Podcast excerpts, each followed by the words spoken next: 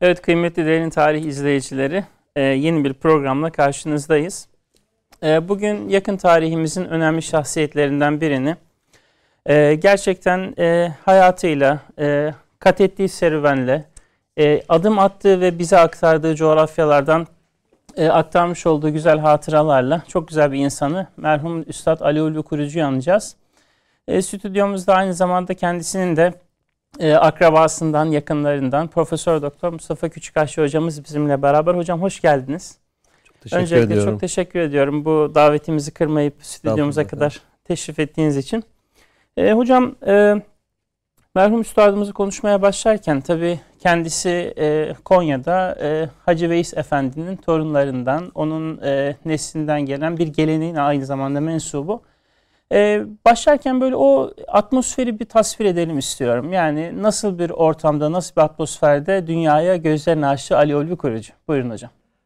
Şimdi tabii bu e, Claude Cahen diye e, bir Türk tarihi çalışmış, Selçuklular üzerinde çalışmış e, iyi bir tarihçi var. O tarihçinin e, şöyle bir e, tespiti var.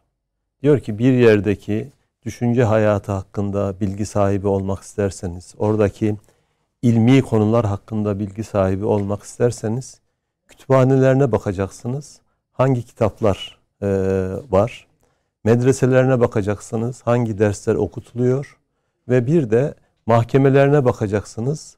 E, konulara neye göre fetva veriliyor? Yani cezaların nesine göre fetva veriliyor diye söylüyor. Bu sözlerini e, Türkçe'ye e, doğru olarak çevrilmiş olan e, adının doğru olmasını özellikle tasrih ediyorum.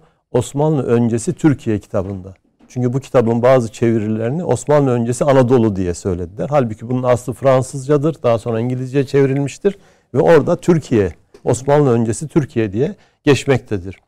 Şimdi e, bu çerçevede bakıldığı zaman tabii Konya e, bir anlamda Selçuklu başkenti, imparatorluk başkenti. Öyle düşünmek lazım. Yani biz Anadolu'ya geldiğimiz zaman Türkler 1071'den sonra biz burada İslamiyet'in e, bir anlamda e, e, yeni bir yaşanma şeklini, bir adap ve erkanını ortaya koymuş bir milletiz. Rahmetli Haluk Dursun'u ben her çıktığım programda benim hem hocam olduğu için hem de kendisiyle halef selef olma bahtiyarlığına eriştiğim için hep kendisini anarım. Onun çok güzel bir lafı vardır. O güzel e, sözde şöyledir. E, devletler erkan ile e, milletler ise edep ile ayakta durur diye. Bu tabii çok önemli bir husustur. İşte aslında Halil amcanın onun mensup olduğu ortama baktığımız zaman bir taraftan kaybolmuş erkanı bulmak için devlet çünkü imparatorluk tasfiye olmuş ve buna karşı bir e, yol bulmanın peşinde koşma davası var. Diğer taraftan ona koşarken e, edebimizi nasıl yakalayabiliriz? Adabımızı nasıl e, güncelleyebiliriz?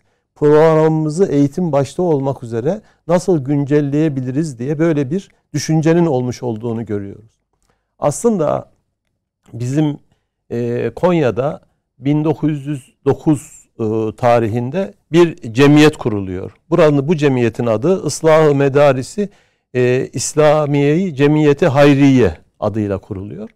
Bunu e, Konya'nın e, işte e, zenginlerinin de yani eşrafının da bazı kimselerin katılmasıyla bir Konya valisi Halidi e, Nakşi koluna mensup olan Bekir Sami Paşa var. O bir medrese kuruyor ve aslında o Bekir Sami Paşa bu medreseyi kurarken kendisi o gelmiş olduğu geleneğin de bir neticesi olarak burada ders vermiş hocaların bu gelenekten olma şartını söylüyor. Ve e, bunun işte Bahattin Efendi bu işin başında o vefat ettikten sonra onun üç tane Konya'da şehzadeler olarak bilinen Abidin Efendi, Rifat Efendi ve Ziya Efendi diye tabii bu çocuklarının üçünün süresinde e, yani o zamanın şartlarına göre üst düzey bir şekilde yetiştirmiş olan bir kimseler. Bunlar Bekir Sami Paşa Medresesi'ni e, yıkıp yeniden yapmak suretiyle e, bunu e, bir e, medreseleri ıslah etmek. Yani yeni bir sistem ortaya koymak amacıyla bir yola girişiyorlar. Tabii bu e, girişmiş oldukları yol aslında Konya tarihinin belki de en önemli ilmi faaliyetlerinden birisi. Hatta Osmanlı tarihi açısından da baktığımız zaman bu medresenin veya bu faaliyetlerin yolu şuraya çıkıyor. Osmanlı Devleti'nin kuruluş felsefesine dönmek. Aslında bu kuruluş felsefesine dönmeyi geriye gitmek olarak anlamak değil. Çünkü biz Osmanlı'nın kurulduğu dönemle işte o e, bu medresenin kurulmuş olduğu 20. yüzyılın başını aynı şekilde birbirine şey yapma şansımız yok. Biz dünyadaki gelişmeleri ve zamanımızdaki gelişmelere göre müfredatımızı ayarlamamız, programımızı güncellememiz lazım. Bu bakımdan e, oturuyorlar, kafa yoruyorlar bu ekip ve netice itibariyle bir medrese kurmaya ve bununla ilgili 43 madde olacaktı herhalde bir nizamname çıkarıyorlar ve çıkarmış oldukları bu nizamnamenin aslında belki de bizim o kuruluş felsefesi açısından en önemli tarafı şu. E, Bekir Sami Paşa'da da bu e, fikir var.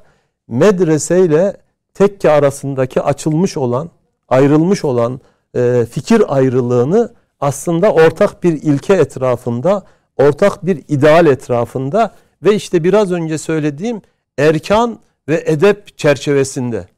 Çünkü edebi oluşturmak için sünneti seniyeye uymak lazım. Daha birinci maddede sünneti seniyeden bahsediliyor.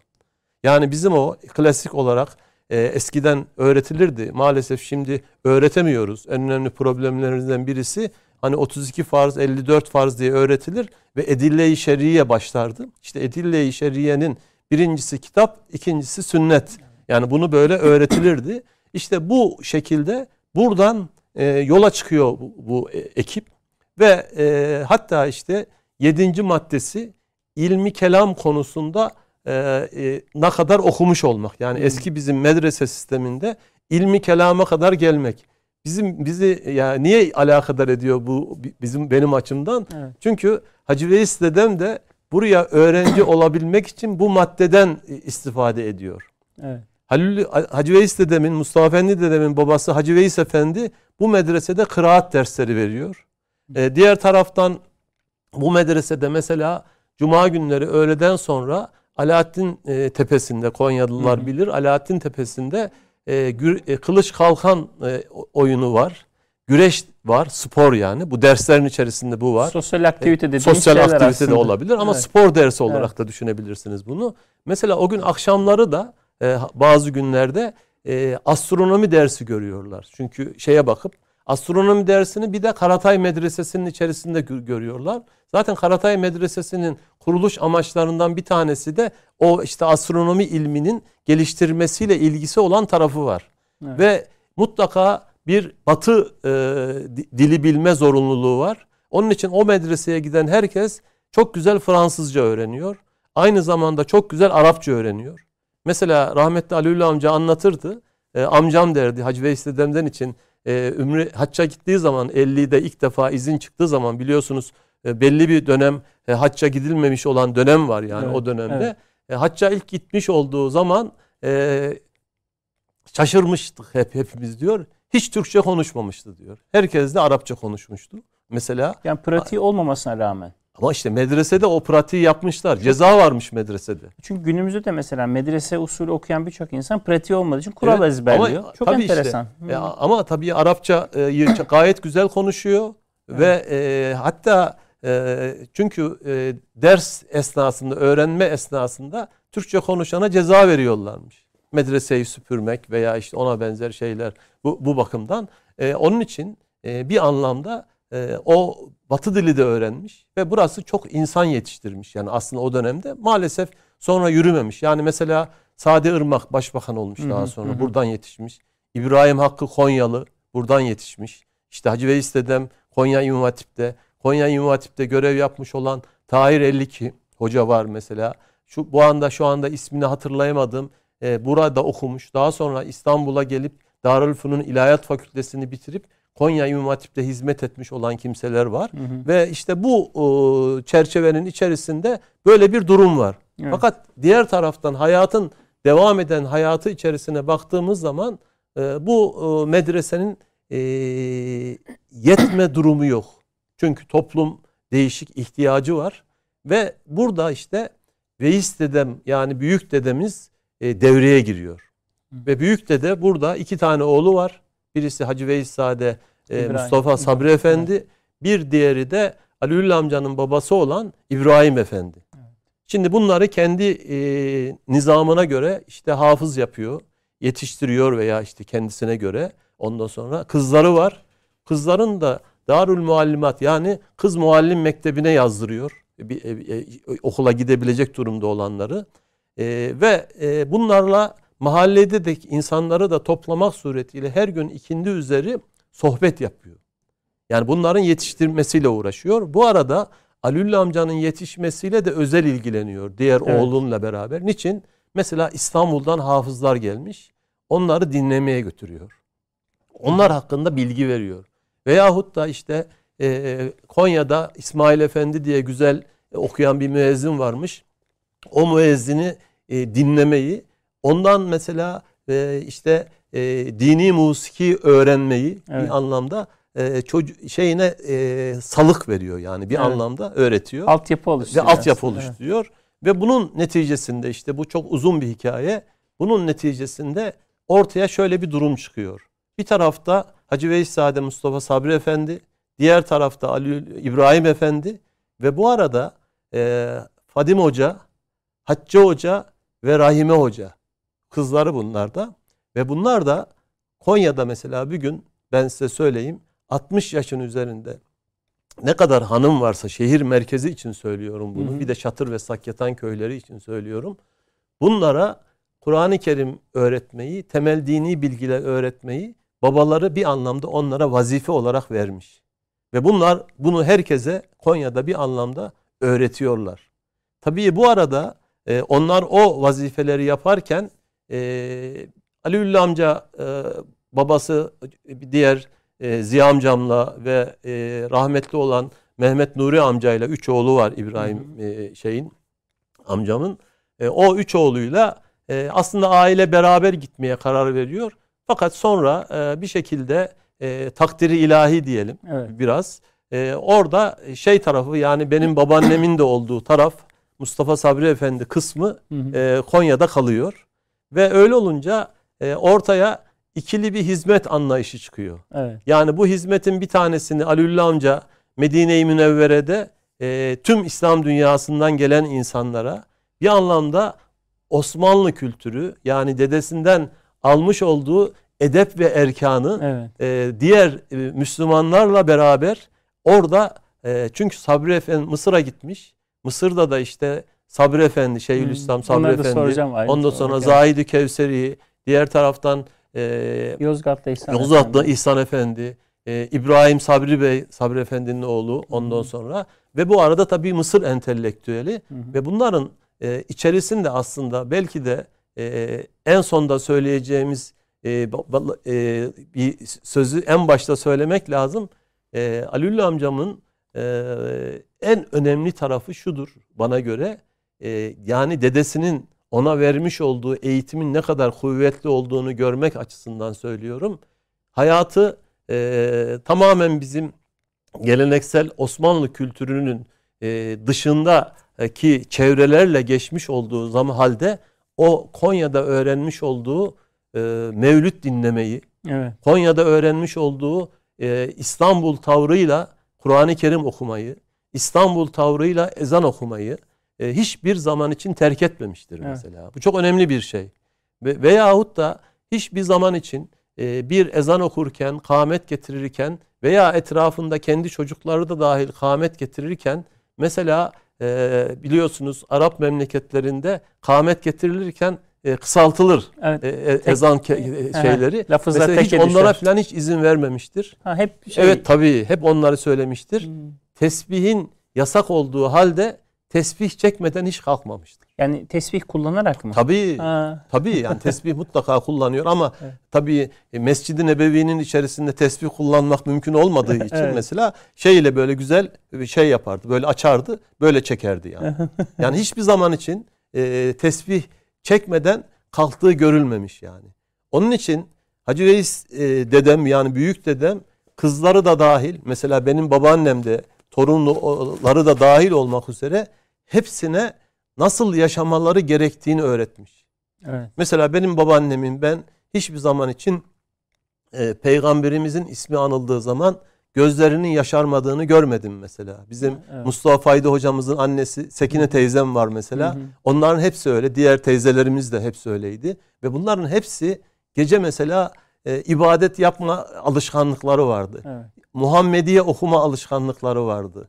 Yani klasik bir Osmanlı e, geleneklerinin nasıl yaşatılması gerektiği konusunda hepsini bunlar öğrenmişlerdi ve etrafına ve çevrelerine öğretmeye çalışıyorlardı. Evet. Evet. Dolayısıyla merhum üstad böyle bir atmosferde yetişiyor. Tabii, bu- Hocam Hı. kronolojiyle ilgili tabii izleyicilerimizden belki merhum üstadımızı çok yakından tanımayan ya da belki ilk defa duyacak olanlar vardır. 1922'de kendisi Konya'da dünyaya geldikten sonra e, önce işte sizin bahsettiğiniz çerçevede dedesinden, e, babasından, amcasından e, gördüğü şeyler, eğitimler var. Hicaz'a hicret var. E, kaç yaşında bu sırada? Ya 39'da gidiyorlar işte. Hı. Yani 20, 16 17 17 yaşında. yaşında Evet. gidiyor. Tabii ama e, Ko- Konya'da aslında çok deneyim yaşamış yani. Hmm. Birçok şey gitmiş. O aslında e, Konya'da tabii bir eşraf var. O eşrafı görmüş. E, tabii Mısır'da da Evet. e, o Osmanlı'nın son bakiyesiyle tabii Akif'in hatıralarıyla da karşılaşıyor orada. Evet. Akif Bey'e yetişemiyor ama e, onun hatıralarıyla da birlikte yaşama var. Çünkü e, ne zaman e, ben e, aslında sormayı unuttum. E, şöyle e, hep onun bir tane duası vardı. Cenab-ı Şahabettin gibi Nasir, Mehmet Akif gibi şair olayım diye. Hep kendisi e, bunu söylerdi. E, yani hep e, dua ettiğini söyler. Namazlarının arkasından dua ettiğinden bahseder. E, bu bu fikir tabii ne zaman girmiş ama şöyle bir şey var. E, benim Konya'da öğrenemediğim hususlardan bir tanesi doğduğu zaman babaannesi ona Ali e, ismini veriyor. Hı hı. Babaannesi Ali ismini veriyor. Konya'da bu e, Aziziye Camisi ile Sultan Selim Camisi arasındaki bir caddede veya onun biraz daha üstünde Kapı Camisi'ne doğru olan yerde bir e, züccaciye mağazası varmış. İsmi Ulvi'ymiş.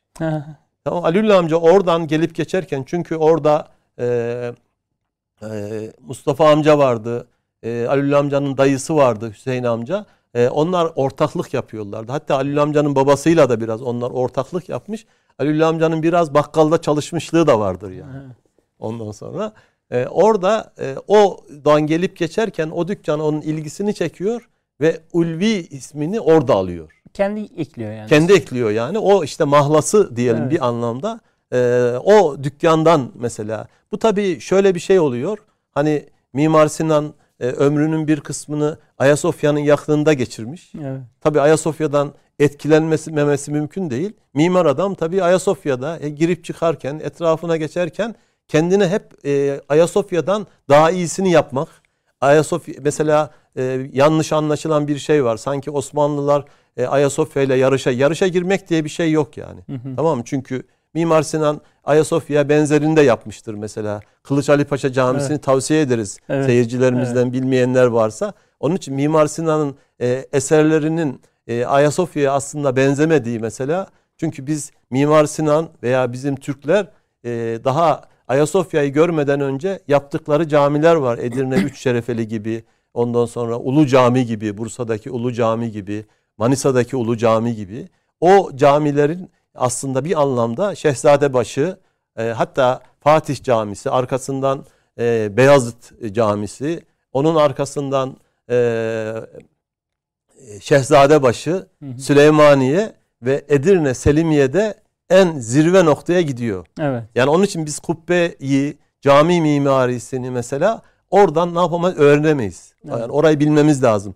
Mesela e, Aliullah amcanın bu musiki ilgisiyle ilgili mesela bir de e, sık sık kullanmış olduğu hususlardan bir tanesi e, mesela e, Peygamber Efendimiz Bilal-i Habeşi'yi çağırdığı zaman bizi dinlendir erihna ya Bilal diye söylermiş mesela. Kâhmet Şimdi- için kalk diyeceksin de. değil Evet mi? tabii Evet. yani. Veya otururken de mesela güzel Kur'an-ı Kerim okumayı dinlermiş yani mesela. Ha. Halbuki Peygamber Efendimizin huzuru saadette olduğu zaman hep onu dinlemek ister insanlar. Evet. Tamam mı yani? Ama o dermiş ki işte falan okusun veya bizi dinlendir diye e, söylermiş. Aslında bu bizim e, tarihsel de bir bağlantı noktamız. Evet. Onun için Edirne e, Selimiye Camisi'nin müezzin mahfili Kabe'nin ölçülerinin yarısıdır. Yani Mekke'nin fethinden sonra e, Kabe'nin damında Bilal-i Habeşi'ye Peygamber Efendimiz ezan okutturuyor. O ezanın sembolik olarak bir anlamda tekrarlanması. Hani Yahya Kemal e, hatta şöyle söyleyelim. E, Peygamber Efendimizin dedesi Abdülmuttalib'e niçin Muhammed adını koydun? Araplar arasında çok böyle yaygın olmayan bir isim diye e, soruyor. Onun üzerine diyor ki Abdülmuttalip yerde ve gökte anılsın. Evet. E, ismi hep anılsın diye. Hatta işte Mekke döneminde Peygamber Efendimizin Kasım veya Abdullah vefat ettiği zaman e, diyorlar ki Hazreti Muhammed'in soyu kesildi. Evet. Ondan sonra Allah e, Kevser suresini gönderiyor. Diyor ki senin şanın hep yürüyecek diyor. Evet.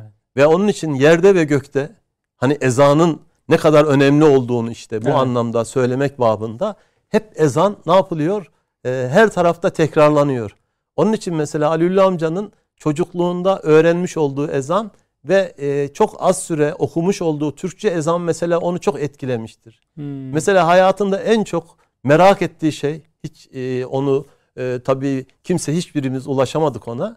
Bu e, ezan tekrar Arapçaya çevrildiği zaman Saadettin Kaynak Hı e, hı. E, Sultanahmet Camisi'nin imamı o zaman e, cumhur ezanı okutturuyor. Bütün şerefelere müezzin koymak suretiyle. Hı hı. Düşünün ki o kaydın alındığını düşünün yani. Evet, evet. E, dehşet bir şey yani. Çünkü tarihte mesela böyle bazı güzel okuyuşlar çok meşhurdur. Mesela Çanakkale şehitleri için okunmuş olan bir mevlütten bahsedilir mesela. Hı hı. Ondan sonra belli zamanlarda okunmuş olan ezanlardan bahsedilir. Yani işte Aliullah amca bunlarla yetiştiği için Evet. mesela Medine-i Münevvere'de bir sabah ezanı diye mesela bir Evet. yazısı bir klasik haline gelmiştir.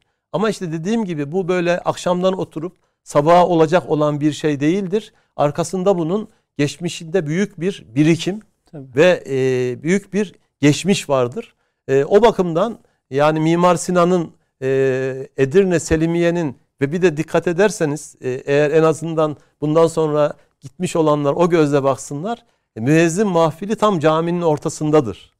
Mesela bu bahsettiğiniz ölçü konusunu bilmiyordum. Şimdi Evet. öğreniyorum. Yani işte bir de, bir de tam ortasındadır. Evet. Yani yerle ve gök arasında. Hani Yahya Kemal'in e, meşhur bir şiiri var. Ben mesela size bu kadar konuştum. Halbuki işte Yahya Kemal diyor ki Sultan Selim'i evveli rahmetmeyip ecel fethetmeliydi alemi şanı Muhammedi diyor. Bitti işte yani tamam mı? Evet. Evet çünkü e, Sultan Se- şey Yavuz Sultan Selim çok kısa süre iktidarda kalıyor. 8 sene. Hatta bizim ünlü Kemal Paşazade onu ikindi güneşine benzetir. Evet. İkindi güneşinin karşılığı biliyorsunuz asırdır. Hı hı. Asır bir ikindi güneşi olun çabuk geçer. Evet. Bir de biliyorsunuz bir asırdır. Bir yüzyıl. Yani Evet. hakikaten o kadar büyük işler yapmıştır yani o manada Yavuz Sultan Selim. İşte e, yani bütün dünyada e, peygamberimizin şanının yürüyeceğini yani o hayat felsefesinin ne olduğunu e, söylemek bakımından e, böyle bir e, ortam açısından e, düşünmek gerekiyor. E, onun için e, böyle bir ortam Aliullah amcayı e, bir farklı dünyaya götürmüş. Tabii e, Hacı Veys dedem de e, Konya İmam Hatip'in e, kurulması yani bir anlamda ıslahı medariste gerçekleştiremedikleri ideallerini o İmam Hatip'in kurulması ve o İmam Hatip'in e, başlangıcındaki heyecanı e, yani o heyecan biliyorsunuz aslında e, Türkiye'nin e, uzunca süre hayatına e, yani manevi iklimine ciddi manada tesir etmiş olan bir harekettir. Onların ihlası yani İstanbul'da e, Celal Hoca'nın işte Hacı Veys dedemin yani onların ihlaslı gayretleri hep meyve vermiştir. Evet. Ee, onun için e, belki bizden sonraki gelen nesiller ile biz ne bıraktık o ayrı bir şey tartışılacak olan bir husustur.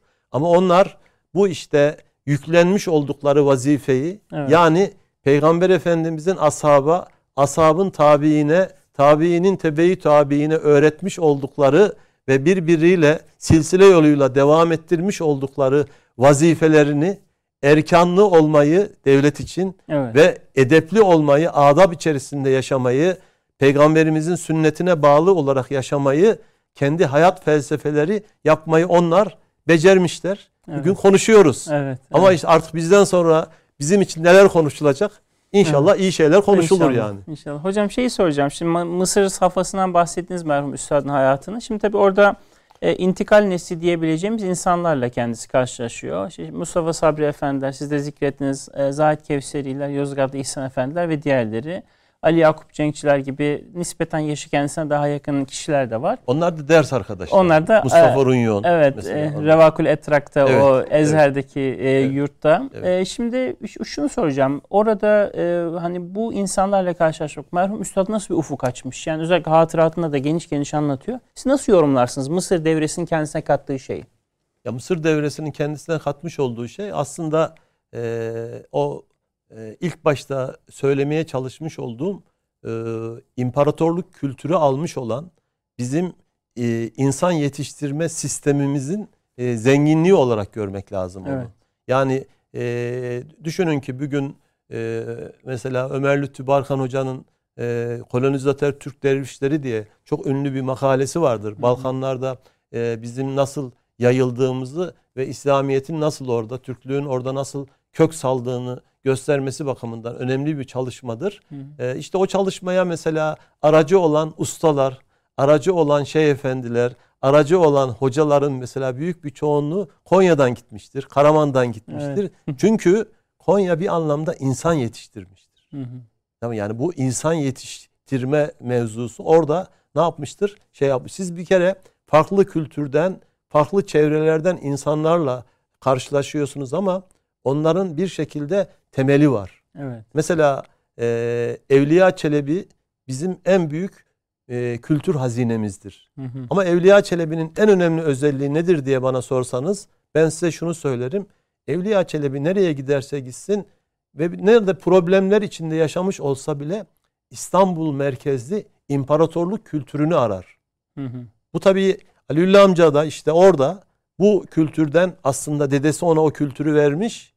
Konya çevresi vermiş ona ama onu tabii daha da ileriye götürmüş Evet. ve onu daha da zenginleştirmiş.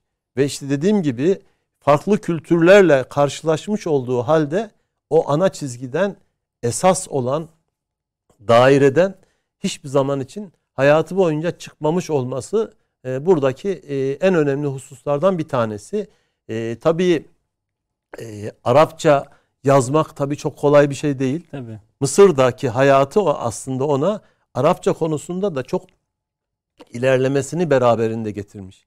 Mesela e, Alülü amcamın olsun e, Ziya amca var. Allah uzun ömür versin mesela şu anda yaşıyor Medine-i Münevvere'de. E, mesela e, onun e, Arapça konuşurken Türk olduğunu anlayamazsınız mesela.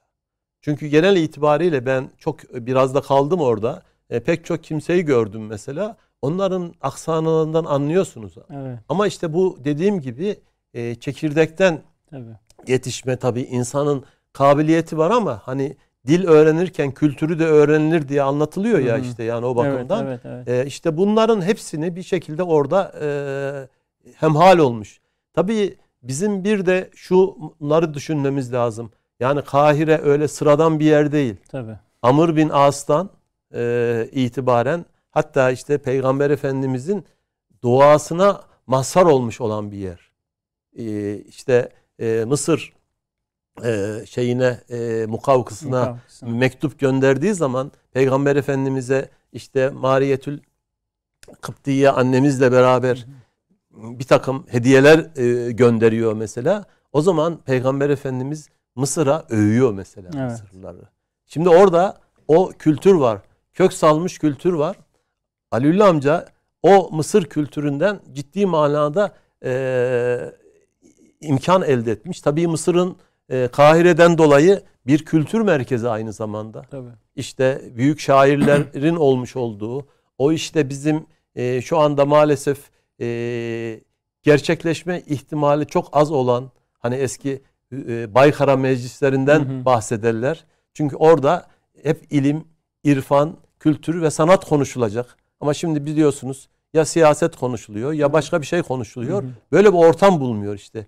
Aliullah amca onların olmadığı bir ortamda e, oradan çok istifade etmenin e, tabii kendi kabiliyeti de var yani şair Tabii, adam. tabii, tabii. Yani işte o bakımdan e, bunların hepsi e, onun e, hayatı içerisinde ciddi manada e, yön vermiş kendisine. Ben mesela hatıratını okurken de dikkatimi çekmiş. Mesela Hasan el Benna'yı anlatıyor. Ve işte e, kendisiyle sohbetlere gidiyor, birebir tanışıyor, e, birebir sohbetler, muhabbetler. Filistin müftüsü yine Hacı Emin el Hüseyini ile böyle uzun sohbetleri var.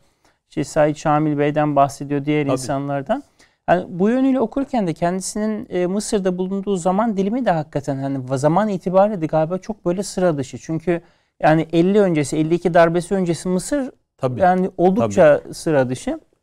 Ee, Sonra e, 45'te babasının vefatıyla Medine Münevvere'ye dönüyor. Bu sefer artık hizmet dönemi başlıyor galiba. Kütüphanecilik yapıyor. Evet, orada. kütüphanecilik yapıyor. Ailesinin geçim e, ile ilgileniyor. Tabii Medine-i Münevvere'de civarda olmak e, insana bir takım yükümlülükler yüklüyor. E, hacıların Tabii. hizmetinde koşuyor. Yani şimdi tabii hac e, kolaylaştı. Evet. Eskiden e, biliyorsunuz deliller vardı. Yani Mekke Rehberler. delili, Hı. Medine delili diye on, ona gideceksiniz. E, imkanlar ona göre. E, kalma imkanları. Klima yok. E, klima yok. Yani evet. bütün bunların hepsini bir arada düşündüğünüz zaman e, oraya giden bir de e, hacca gitmiş olan insanlar ister istemez e, bir ibadet içerisinde yaptıkları e, orada e, gittikleri için e, zaman zaman e, babası söylermiş Aliullah amcanın burada şeytanın büyüğü var. Ya. E, yani tamam üst rütbelisi var yani bu anlamda. E, onun için ona göre davranmak lazım diye. Çünkü insanlar bir de hayat bir imtihan. Tabii. Orada tabii daha çok imtihanla karşılaşıyorsunuz. E, bu, zamanki gibi e, kolaylık değil. Çünkü düşünün 6 ay sürüyor yolculuk yani. Tabii. Çünkü oraya e, vardığınız zaman e, işte kim geri dönecek, e, kimler geri gelecek yani o, o bakımdan. Bu anlamda tabii ciddi manada hizmet etmiş.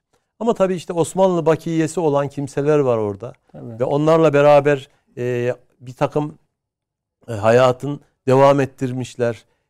Ve orada tabii Mescid-i Nebevi'nin civarında olmak, huzuru saadette 24 saat yaşamak tabii farklı bir kültür. E, o kültürden de e, azami derecede istifade etmeye e, çalışmış olduğunu. Hatta biz zaman zaman e, kendi aramızda e, konuşurduk. Ken, rahmetli Ali amcamla da ben kendisiyle de konuşmuşluğum vardır bunun. Mesela hacılara e, işte o hizmetleri yapmamış olsaydı belki pek çok insan e, hac ibadetinin karşılığında oradan günah işlemiş olarak dönecekti. Hmm. Halil amca ona yol gösterdi, mihmandarlık yaptı. Evet. Halbuki Halil amca gibi güzel Türkçe bilen, onun gibi güzel Arapça bilen, mesela güzel çeviriler mesela yapmış olduğu bir takım çeviriler var. İşte yayınlanmış olan bu şiirlerinin yayınlanmış olduğu İslam'ın Nuru mecmuasında, daha sonra İslam Medeniyeti mecmuasında mesela yayınlamış olduğu şeyleri var. Ee, bir anlamda. Ee, bunların hepsini bir arada düşündüğünüz zaman e, o işe de çok müsait birisi yani. Çünkü evet. çeviri işi yani tercüme işi çok önemli bir iş yani bu anlamda. E, ama e, o öbür e, hizmet de tabii önemli bir şey. Evet. E, ve e, yani e, rahmetli e, Doktor Hümeyra teyze vardı. Allah evet. rahmet eylesin. E, o evet Ali amcanın e, onlar işte doktor ablasıydı bizim hepimizin. Hı hı. O da Ali amcaya hafız abi derdi e, tabii e, her sene hacca gitmek gibi bir bahtiyarlık yani işte. Evet. Bu bu başka bir şey yani. Şimdi e, Türkiye'de olup da belki her sene hacca gitmek bir başkasının hakkına girmek gibi düşünülebilir yani. O hı hı. şey olabilir Kota ama olduğu için. E, evet ama orada oldukları için bunlar Tabii. ve bir de onlar e, ensar kültürü almış kimse. Yani Medine-i Münevvere'de olmak ensar kültürü almış manasına geliyor. Tabii. Ve çünkü onlar e, muhacirleri e, şeylerini aşmışlar. Evet. E, evlerini aşmışlar.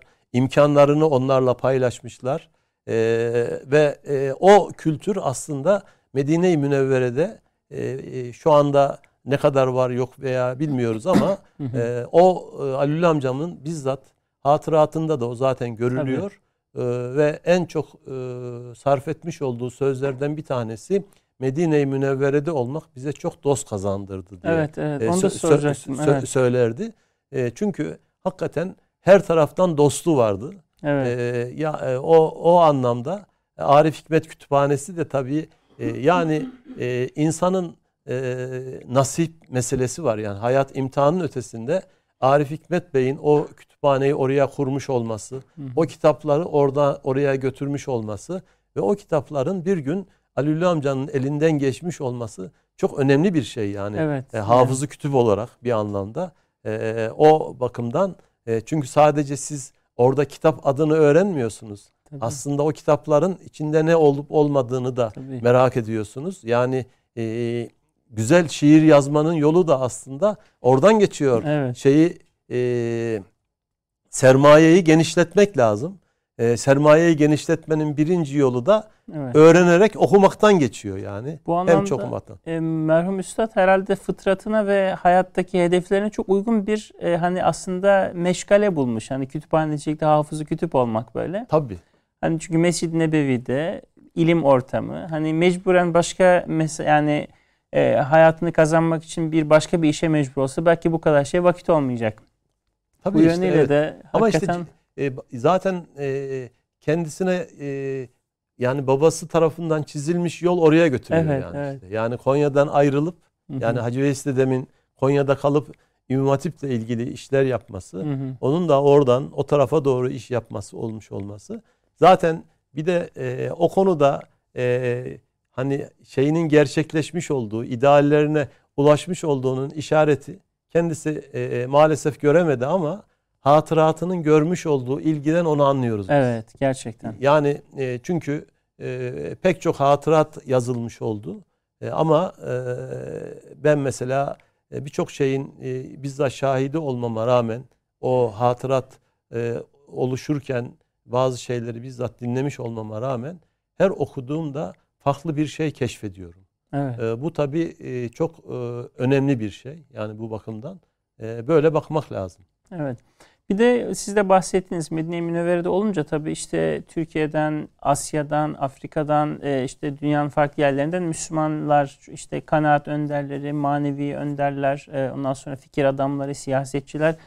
Ben mesela siz de söylediniz yani bir taraftan da hep böyle günün birinde ideal e, idealize ettiğimiz, düşündüğümüz, e, hayran olduğumuz bir nesil gelecek, yetişecek diye böyle hep bir hasretin duyan bir yanık bağır görüyorum. Yani Ali Ulu Kurucu rahmetlinin böyle o e, hani e, aradığı şeyi böyle hani düşündüğümde mesela ben 1996'da İmam Hatip'te okurken biz lise 1'e başladığımızda rahmetli okulun açılışına geldi. Evet. Orada yaptığı konuşmada böyle o hasreti ben duymuştum. Yani nihayet bizim işte kendi de bir dönemi yaşamış, sonra Türkiye'den ayrılmış, farklı coğrafyalarda tecrübeler yaşamış. Hani o gözlerindeki ışıktan onu görüyorduk yani. İşte 96 vefatından aslında çok da uzun bir zaman önce değil. Yani işte e, tabii şöyle bir şey de söylemek lazım. E, bizim e, kaybetmiş olduğumuz e, kendi e, e, değerlerimizden bir tanesi belli kavramları birbirine karıştırmış olmamız. Hı hı. Bugün önemli problemlerden birisi bana göre o. Bu da şu e, meslek, meşrep ve mezhep. Evet. Bunun üçü de gidilen yol demektir. Yani bir anlamda. Evet. Şimdi bunu birbirine karıştırırsanız e, işte günümüzde maalesef çok yapılıyor bu. Hatta bazen e, insanlar farkında olmadan e, bilerek veya bilmeyerek e, e, kendisi farkında olmadan dinin aleyhinde konuşulmasına sebep oluyor. Öbür taraftaki insan da cehaletinden dolayı, bu işleri bilmediğinden dolayı Müslümanların aleyhinde konuşuyor evet. mesela. Bu tabii önemli problemlerden birisi benim kanaatime göre. Onun için e, Alül amcanın belki de en önemli özelliği bu meşref farklılıklarını bir zenginlik olarak görmesi. Evet. Bunları bir problem olarak değil de bir zenginlik olarak görmüş olması. Aynı şekilde meslek konusu da böyledir. Onun için Alül amca hangi işi yapan insan olursa olsun herkesi etkileme özelliğine sahipti. Mesela bu herkeste olan bir özellik değil. Evet. Ben bunu bir de bizim rahmetli Haluk Hoca'da gördüm mesela. Haluk Dursun. Tamam Haluk Dursun Hoca'da. Yani hangi ortamdaysanız siz o ortamda sizin aslında hiç mesela ben farklı konuştuğunu görmedim. Evet. Tamam mı? Yani bazı insan biliyorsunuz ortama e, göre ortama göre şey yapar filan. Mesela ben Haluk Hoca'nın hiç savrulduğunu görmedim. Yani e, 1975 yılında e, şeyde e, Galatasaray Lisesi'nde İstanbul'da birinci olduğu kompozisyon yarışmasında yazdıklarıyla son konuşması vefatından önceki son konuşması arasında tıpkı tıpatıp aynı yani. Hı hı. Ve hayatı boyunca hep öyle geçmiş. Mesela Alül amca da öyle. Hiç ben onun sarsılmış olduğunu veya işte e, duruma göre vaziyet alayım da işte insanları idare edeyim diye bir şey olmadığını şey yaptım. Tabii o e, ben Hacı Veys dedemin bir önemli özelliği olarak da şunu e, gördüğümü söyleyebilirim. O bir kere hem kızlarına hem e, çocuklarına, torunlarına yaptıkları işi iyi yapmayı öğretmiş. Çok önemli. Yani şey. işten kaçmayın, Hı hı. tamam mı? İşe de talip olmayın. Bu da çok önemli bir şey. Evet. Tamam ama size verilen bir iş üstesinden gelebilecekseniz yani bugünkü hayat felsefesine ters olan bir şey bu. Ama insanlar çünkü e, işte bir yere atanmak için onun peşinde falan koşuyorlar Evet. yani. Bu öyle olmamış. Size bir imkan doğarsa, bir vazife yapma imkanınız olursa En iyisini yapın. bunun en iyisini kendinize hedef edinin diye göstermiş. Onun için Halil amcanın hayatı içerisinde mesela e, yaptığı işi hep iyi yapma özelliği vardır. Evet. Hangi işi yaparsa yapsın. Mesela diyelim ki e, bir yere gittiği zaman kendisine e, imamlık yapmasını isterlerse en iyi şekilde yapar. Çıkıp konuşmasını isterlerse en güzel şekilde konuşur. Müezzin olmasını isterlerse en güzel şekilde konuşur. Veya işte e, bir şey yapmaktan, bir şey e, kendisi e, şey yapmaktan yüksünmezdi mesela yani işte. Şimdi e, bir tarihte e, rahmetli oldu bizim Şükrü Argıt amca vardı. Onun evinde bir toplantıdaydık. İşte şu andaki İstanbul müftüsü olan Safi Arpakuş Hoca. Ondan sonra Allah rahmet eylesin bizim Yahya Soyyiğit. Hı hı. Ondan sonra ve bir de Nurdoğan Ceylan diye gene bizim güzel okuyan arkadaşlarımızdan birisi. Mesela Halil amca e, onlar orada dinlemişlerdi, okumuşlardı. Hı hı. Ondan sonra Halil amca kendisi de okumuştu mesela onlara şey olarak yani orada Hı hı. e, bir anlamda. Ve artık oradaki o toplantı e, bizim uzunca süre gündemimizde kalmıştı. Evet. Yani e, mesela o dedesi ona öyle öğretmiş ki e, hep e, güzel ha- okuyan hafız, güzel okuyan musiki peşinde koşmuş olan e, bir kimseydi yani.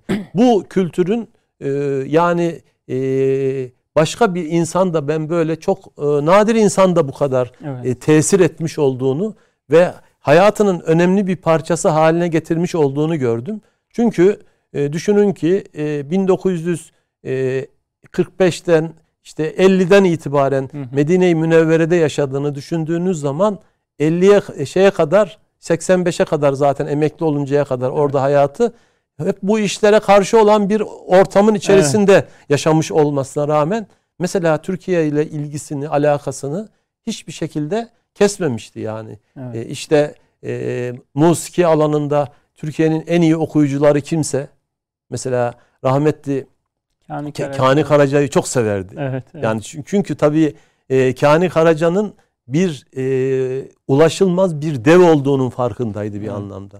Çünkü Kani Karaca'nın bana anlatırdı işte e, mesela e, besmele çektikten sonra hangi makamdan başlayıp daha sonra hangi makama geçme kabiliyetini gösterdi. Çünkü bir musiki bilenler bilirler bir makamdan diğer bir makama geçmek ancak belli bir temrini olan kimse Tabii. için söz konusudur.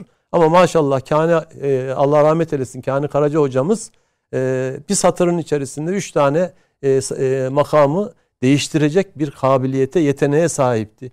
Onun için Halil amca mesela yeni Kani Karacalar yetişir mi diye bu işlerde yetenekli olan kimseleri dinlemekten, onlarla beraber olmaktan mesela çok büyük zevk alırdı. Evet. Ee, bu bakımdan işte Konya'da mesela onun e, Allah rahmet eylesin Ahmet Kanıcı amca, e, Muammer Tolosa amca, e, Sadrettin Özçimi abilerin babası Fevzi Özçimi amca mesela e, onlarla beraber Ali Kemal amca, Ali Kemal Beliranlı amca evet. onlarla beraber musiki toplantıları yapmak, beraber oturup kalkmak ve e, musiki sohbeti yapmak mesela. Evet. Bu tabi artık e, insanların e, bıraktıkmış oldukları ama eski bir Osmanlı geleneğiydi bu Evet. aslında yani.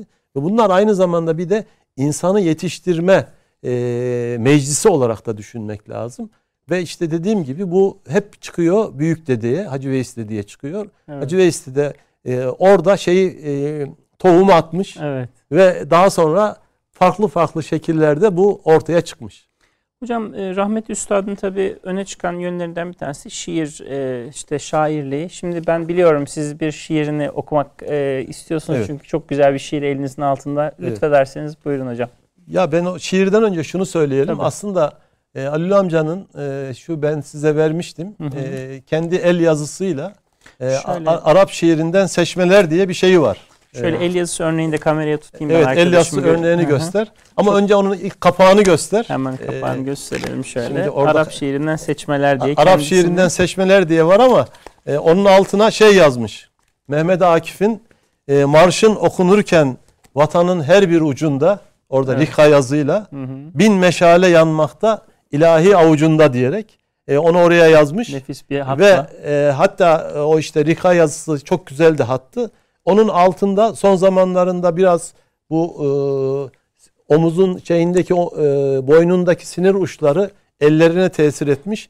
E, kalemi böyle tutamıyordu. Hı hı. Mesela o aşağıdaki şeyi şu şöyle şu Evet. şekilde yazmıştır. Yani Evet. benim normal kalem tutarak bile yazamayacağım şeyi e, o aşağı tarafında e, yazmış olduğunu görürsünüz. İki farklı Ee, yazı evet. örneği aynı. Yani evet. hani dedim ya biraz önce her işi iyi yapma özelliği vardır diye. Yani o defteri tutmuş olması, e, saklamış olması e, ondan sonra Evet. yani büyük bir ihtimalle o e, 50'li yıllardan kalma e, bir şeydir.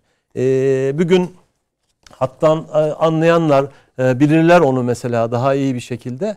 O şeyin e, o rihaya mesela bugün işte ancak belli bir ders aldıktan Evet. sonra insanların öyle bir rika şeyi var. Bu merhumun günlük el yazısı. Günlük el yazısı. Evet. E, evet işte e, tabii şiir deyince e, Cevdet Bey hocasından belki bahsetmek lazım. Çünkü onun başından burada bir takım e, sıkıntılar geçmiş. E, Medine-i Münevvere'ye mücavir olmuş.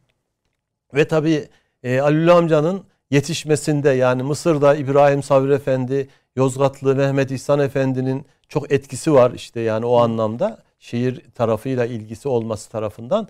Tabii en önemli tarafı da kendisi yetişmemiş ama Akif'in yaşayan e, hatırası orada yani. Evet. Tamam mı? Mısır. Yani Akif'in Mısır'da bırakmış olduğu Hava e, orada. ha- havayı e, bir anlamda Alül amca devam ettirmiş. Evet. Yani o bakımdan öyle bakmak lazım. Ve tabii e, Akif'le e, arasında çok şey var.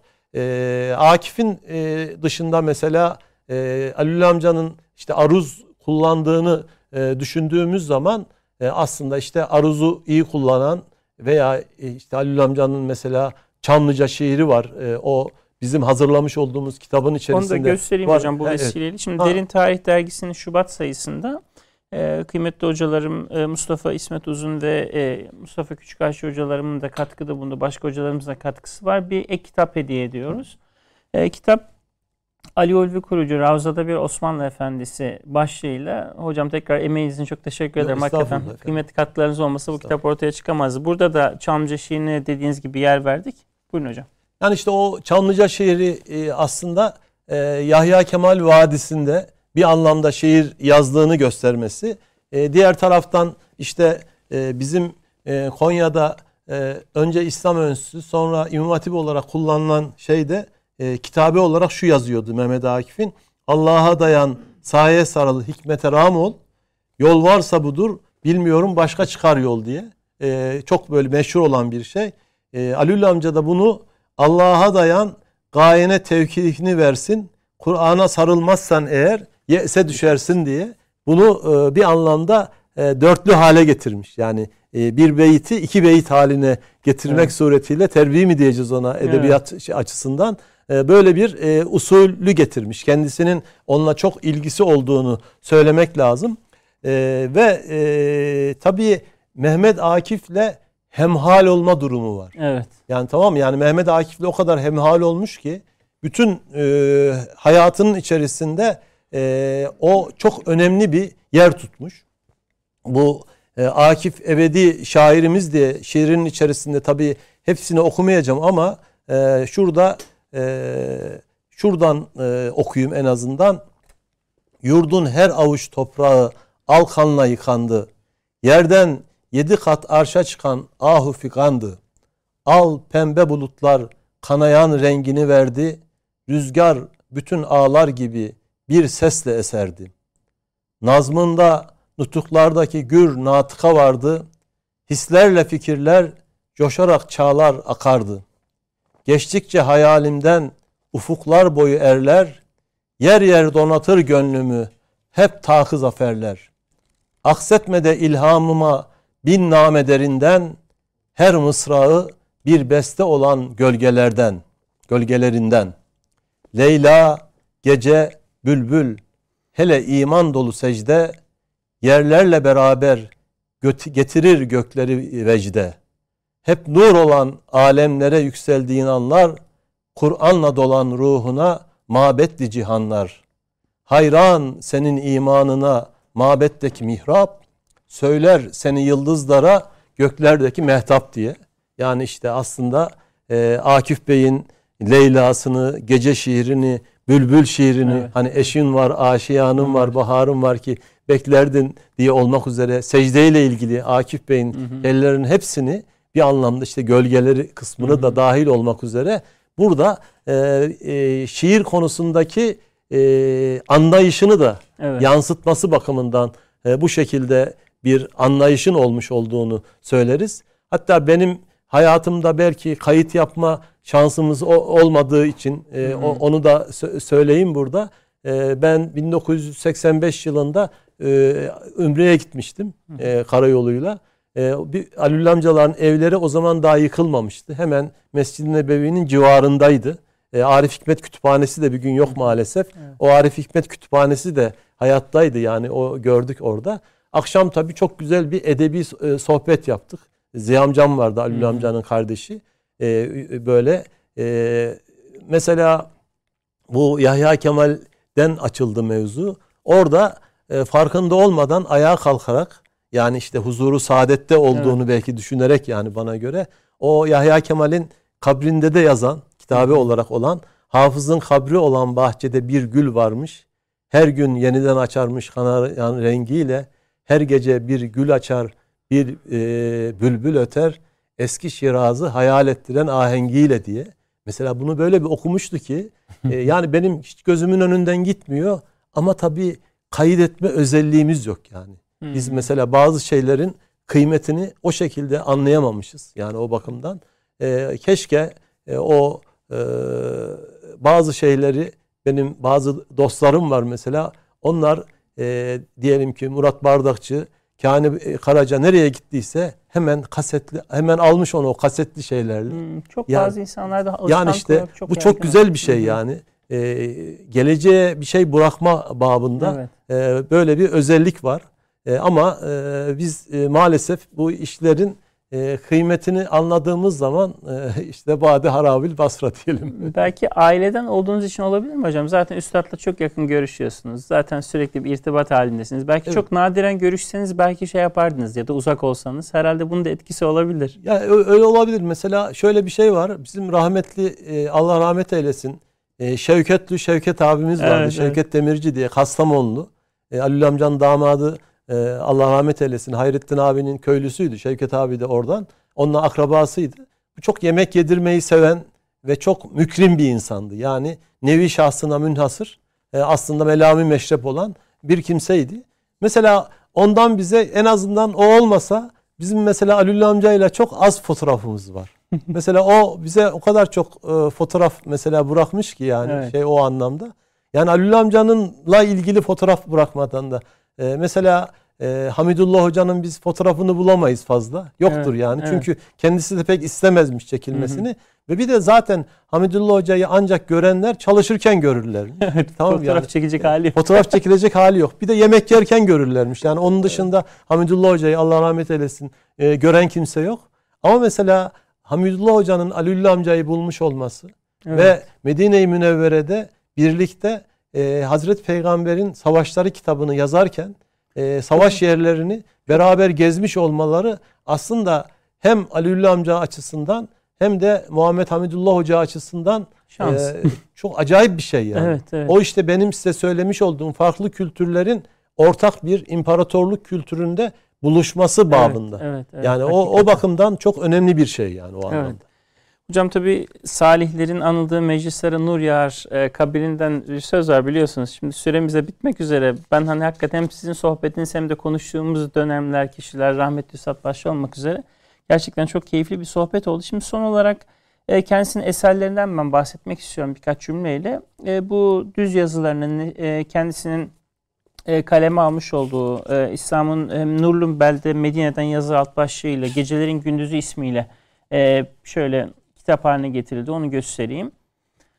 Gümüştül ve Alevler yine aynı şekilde kendisinin şiirlerinin derlendiği bir kitap olarak. Yine tabi e, siz de zikrettiniz. Kendisinin hatıratı 5 cildi e, şu anda 5 cilt olarak yayınlandı. Gerçekten o da e, kendisine yetişemeyenlerin de gerçekten e, kendisinin dünyasına e, en azından şöyle pencereden de olsa bakabilecekleri çok önemli bir kaynak. Şimdi son olarak hocam son dakikalarda... Yanlış e, aslında sözünüzü kestim. Estağfurullah buyurun. E, yani bunu özellikle getirdim. Tabii, tabii. Göstermek istedim. Tabii tabii. Şimdi Ocak 1976'da e, İslam dergisinde e, Alülle amcanın e, bir şiiri kaç asırdır diye bir şiiri yayınlanmış. Hı hı. Ondan sonra şöyle ee, göstereyim. Hangi kameraya şey yapalım? Tamam. Bu e, şiirin e, önemli taraflarından bir tanesi yan tarafında da e, Arif Nihat Asya'nın e, Mersiyesi konulmuş. Evet. Yani ben bunu tasarım açısından e, önemli bir şey diye gördüm. Yani bugün programda bunu göstermek istedim. Çünkü e, Arif Nihat Asya'nın şiiri şöyle başlıyor. Hüdaki ruzi ezelden asil kıldı bizi. Resul-i Ekrem'e bir gün vekil kıldı bizi diyor. Evet. Oradan devam ettiriyor. Mersiyesinin devamında işte başımıza gelenler diye.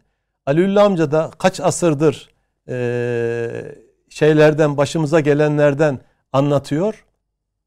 Kaç asırdır pusu kurmuş yolun üstünde yatan dinimin düşmanı kuvvetlere alkış dağıtan. Şahsiyetsiz cüceler sahte çığırtkanlardır. Türk'ün imanını boğmak dileyen onlardır diye. Aynı şekilde yani bunun bir e, tasarım güzelliği olması evet. bakımından o zamanın şartları açısından evet. bu dizgiyi yapanları da rahmetle analım evet, yani mürettipler evet. yapmıştır herhalde büyük bir ihtimalle 1976'da. Yani onu özellikle e, söylemek istedim. E, tabii şöyle söyleyelim Halil amcanın e, şiirleri aslında İslam'ın Nuru Mecmuası'nda ilk defa yayınlanmaya başlıyor. Tabii o Cevdet Bey ile beraber bir temrini var beraber hı hı. ikisinin şiir yazma babında. Daha sonra bunlar işte e, Nurdan Sesler, Gümüştül ve Alevler e, diye olmak üzere e, sonradan e, diyelim şiirleri toplanıyor. E, yalnız hatıratın 5. ciltinin şöyle bir önemli özelliği var onu da e, söyleyelim. E, orada Alül amcanın e, daha önce Gümüştül Alevler'de olmayın da değişik zamanlarda yazmış olduğu şiirleri de evet. oraya girmiş oldu. Bir de e, şiirlerinin bir kısmı e, işte en azından o zamanki yayın işleriyle uğraşan kimseler tarafından e, böyle bir e, ufak redaksiyondan e, geçmişti. Hı hı. Şimdi e, şu anda hatıratın içerisinde yayınlanmış olan orada da bazı e, yayınlanmamış şiirleri de var aslında. E, ama o yayınlanmış olan şiirlerinin tamamı e, herhangi bir redaksiyondan geçmiş evet. olan değil. Alül amcanın bizzat kendi yazmış olduğu şiirleri. Evet. Çünkü onun için şöyle düşünülebilir bazı kimseler. O e, eskiden çıkmış olan kitapla e, daha sonra oradaki şiirler içerisinde bir takım farklılıklar görürse evet. bu söylemiş olduğum redaksiyon farkından olduğunu burada hatırlatmış olalım. Hocam çok teşekkür ediyoruz. Dün 3 Şubat e, e, rahmetli üstadın 20. vefat yıl dönümüydü. Yarın da 5 Şubat e, dedeniz e, muhterem evet. Hacı Veysade Mustafa Efendi vefat yıl dönümü. Evet bir de yani, benim babaannem yani Hacı Veysade Mustafa Sabri, e, Mustafa Sabri Efendi'nin kızı olan benim babaannem de 5 Şubat'ta vefat 5 Şubat, etti. Yani dolayısıyla 3 güzel insanı aynı evet. aileden hani evet. bir program vesilesiyle Yani aileden almış. başka Şubat'ta da e, deva, vefat etmiş olanlar vardır. Onları da unutmamış olalım Evet yani. hep beraber Rabbimiz evet. hepimiz hepsine inşallah inşallah e, rahmet eylesin. Bizleri cennetinde buluşuşun bu sohbetlerin devamı için. Hocam çok teşekkür ederiz. Profesör Doktor Mustafa Küçükaşçı hocamız e, bugün konuğumuzdu. Evet kıymetli e, izleyicilerimiz Ali Ulvi Kurucu Üstadımızı e, anmaya çalıştık vaktimiz yettiğince. E, kendisi için e, kendisini anmak, daha yakından tanımak için eserlerini hatıratı başta olmak üzere başvurmanızı tavsiye ederek programımızın bu bölümünü kapatıyoruz. Kısa bir aradan sonra programımızın ikinci bölümü için karşınızda olacağız.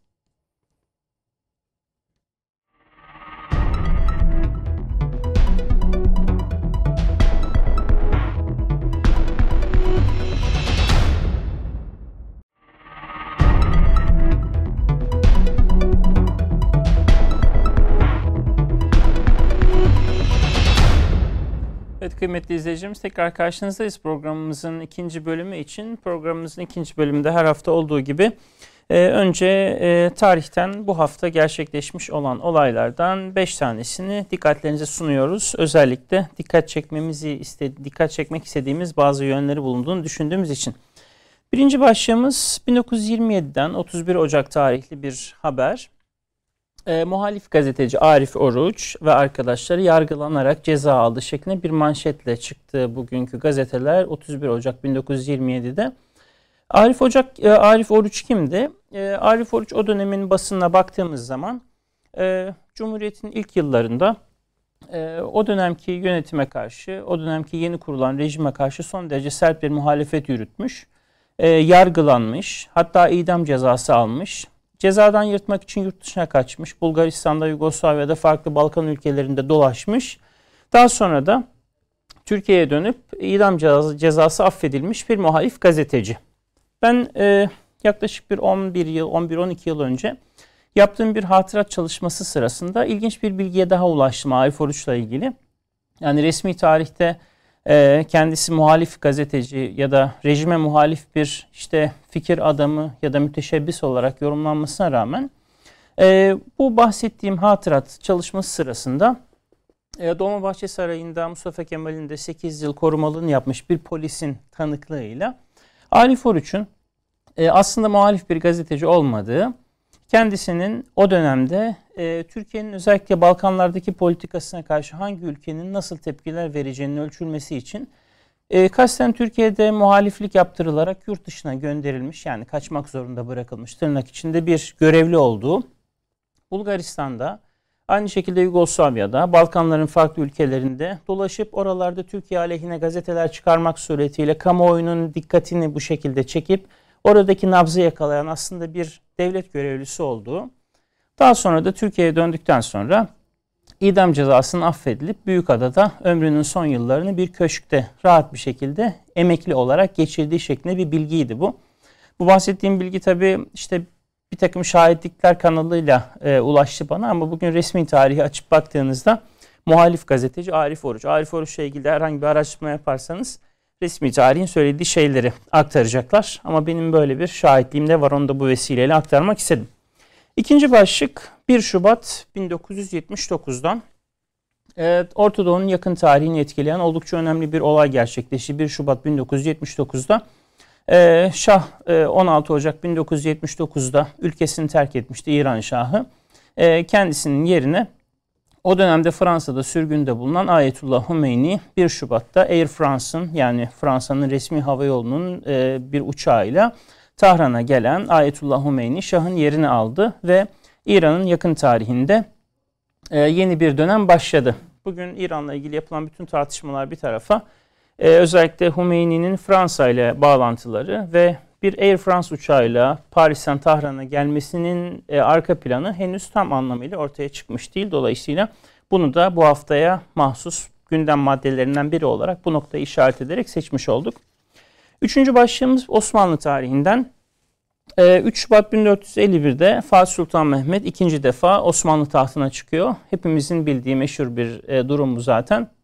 Önce babası 2. Murat tarafından tahta çıkartılıyor fakat ee, babasının bazı paşaları da başta olmak üzere Avrupa ülkelerinde tabii ki tamamı bu yeni ve genç sultanın başa geçmesinden istifade devlette bazı değişikliklerin önünü açmaya çalışınca 2. Murat tekrar başa gelip bu defa bir süre daha devletin dümeninde kalıyor. Daha sonra Sultan 2. Mehmet, Fatih Sultan Mehmet tahta ikinci kez çıkıyor. 3 Şubat 1451. Daha sonra İstanbul'un fethi başta olmak üzere Fatih'i Fatih yapan fetihler, fütuhat süreci başlıyor ve bu haftada yine gündem maddelerimizden biri olarak kendisini rahmetle anarak Fatih, Fatih Sultan Mehmet'in tahta ikinci kez çıkışını aldık. Ee, başlıklarımız arasında 3 Şubat 1451. Dördüncü başlığımız yine yakın tarihten 5 ee, Şubat 1932'de Süleymaniye Camii'nde ilk kez Türkçe hutbe okundu. Osmanlı Devleti tarihi boyunca İslam dünyasının birçok yerinde olduğu gibi hutbeler Arapça e, belli ibarelerin, duaların tekrarlanmasından ibaretti. Halka vaaz nasihatler e, vaazlar yoluyla yani hutbe dışındaki diğer dini konuşmalarla ya da tekke, dergah ve medrese e, ulemasının oradaki kadroların ürettikleri üzerinden e, ulaştırılıyordu dini mesajlar. Cumhuriyet'in ilanından sonra Türkçe hutbe e, hutbelerde insanlara Türkçe olarak hitap etmesi, edilmesi e, geleneği başlamış ve yerleşmiş oldu.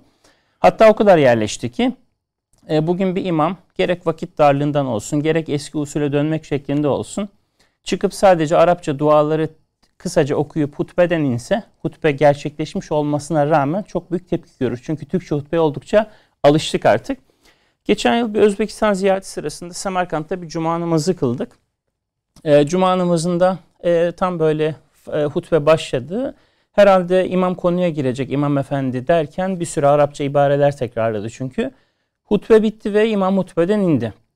Sonra şunu fark ettim. Evet o eski usul orada yaşıyor. Öncesinde uzun bir vaazda insanlara vaaz nasihat ediliyor. Dini işte meseleler anlatılıyor, mesajlar veriliyor.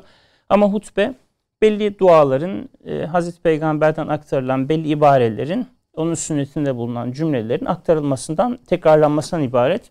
Dolayısıyla bir başlık olarak da Süleymaniye Camii'nde ilk kez Türkçe hutbe okunmasını bu hafta başlıklarımız arasına aldık. 5 Şubat 1932. Son başlığımız 6 Şubat 1963.